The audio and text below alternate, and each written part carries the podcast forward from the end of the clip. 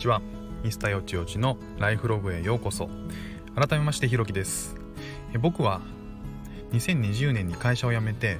住むところもリセットしてもうやることなすこと見るもの聞くもの初めてばっかりの毎日を送り始めたんですけどそんな僕が2人の小さい子供の新しいことにどんどんできるようになっていくっていうその成長スピードに驚かされながらも僕自身もよちよち歩きで奮闘していくその模様をお伝えしていければと思っています。今日はですね12月の5日に僕はシンガポールに子供連れて行く予定なんですけれどもえー、昨日21日かな、あの、コロナの影響で、えー、また、あの条件が変わってしまいました。いや、本当に刻一刻と変わりますよね、コロナ、コロナって。えどう変わったかっていうと、行けるは行けるんですけれども、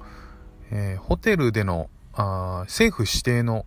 え施設、宿泊施設での隔離、えが14日間が、え、ー、と、マストになりました。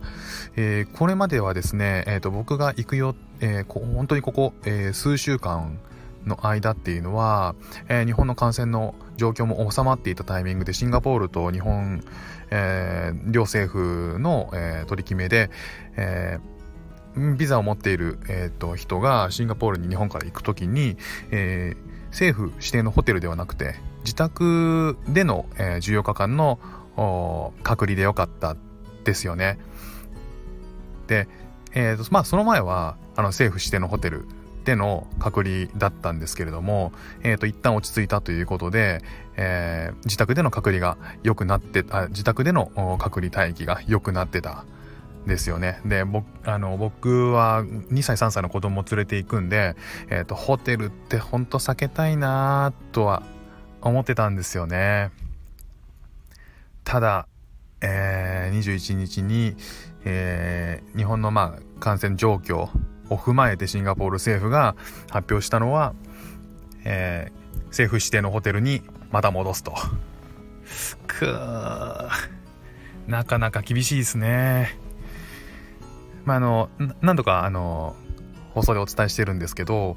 隔離する施設っていうのは、まあ、事前に我々には知らされてなくてですね、あの、知る方法はないんですよね。あの、空港に、シンガポール空港に着いたタイミングで、シンガポールの空港に着いたタイミングで、えー、政府指定のバスに乗せられて、えそこからどんぶらこと寄られるっていう、まあ、ドナドナみたいな感じで寄られて、ホテルに着くんですけど、そこで初めて、あ、ここに泊まるんだっていうのがわかるっていう、そんなシステムになってます。でまあそのホテルもあの広さだったりっていうのは全然わからないので、えー、人によってはものすごく広いスイートに泊まれるような人もいたりするらしいですねあのいろんな投稿とか見てるとでまあ人によっては激狭なあの部屋に、えー、押し込まれるところもあの人もいるみたいでもうこれは本当に運らしいので何とも言えないみたいですね。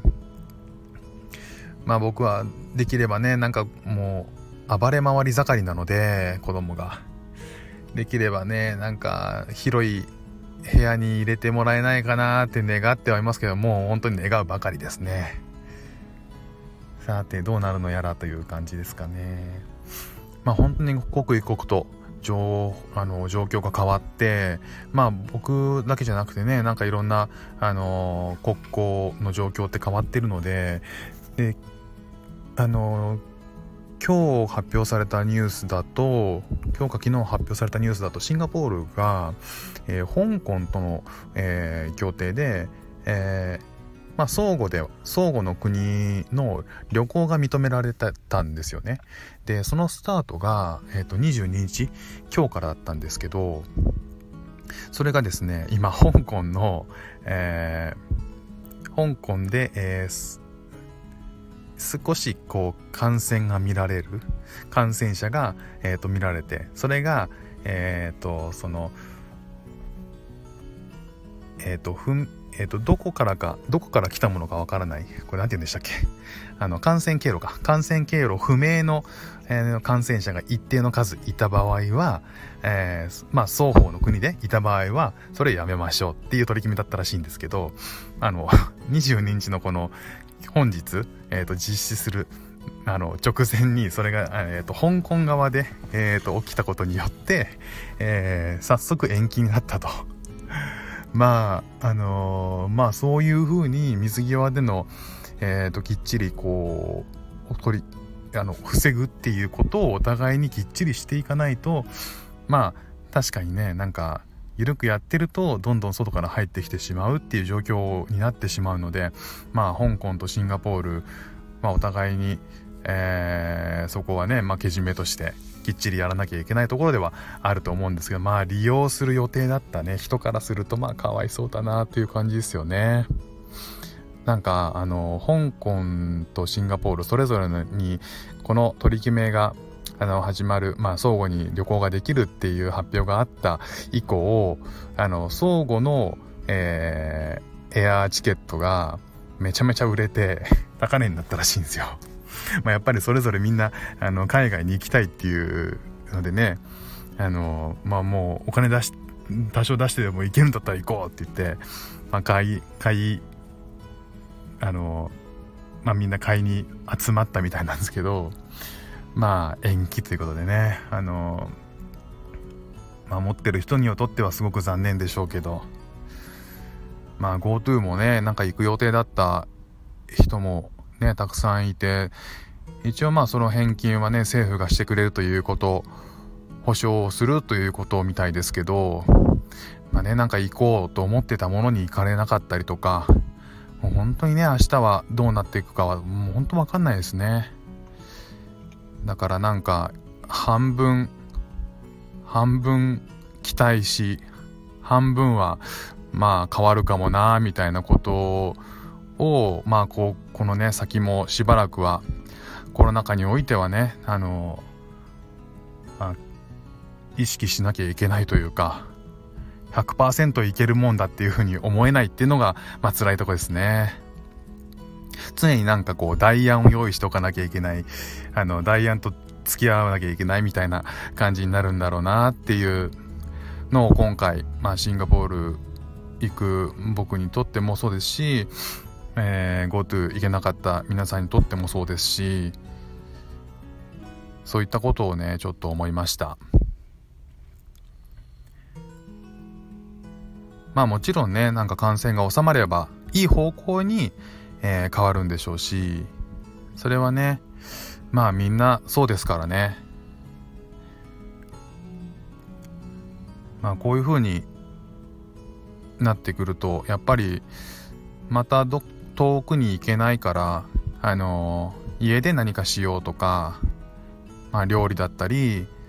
えー、まあ、料理の趣味を増やそうとか、えー、自分を、えー、自分とのこう対話を、えもっとしようみたいな。例えばこうヨガをしてみたり、え瞑想をしてみたりそういうねなんか自宅でできるまた新しい、えー、チャレンジ。っていうのがまたあの進んでいくだろうなっていう感じですね。年末年始。まああの、まあ、寒い時期がを超えるくらいまでなのかな。でもねそれはそれであのまたね一回今回初めてじゃないですからね。一回自粛も経てなので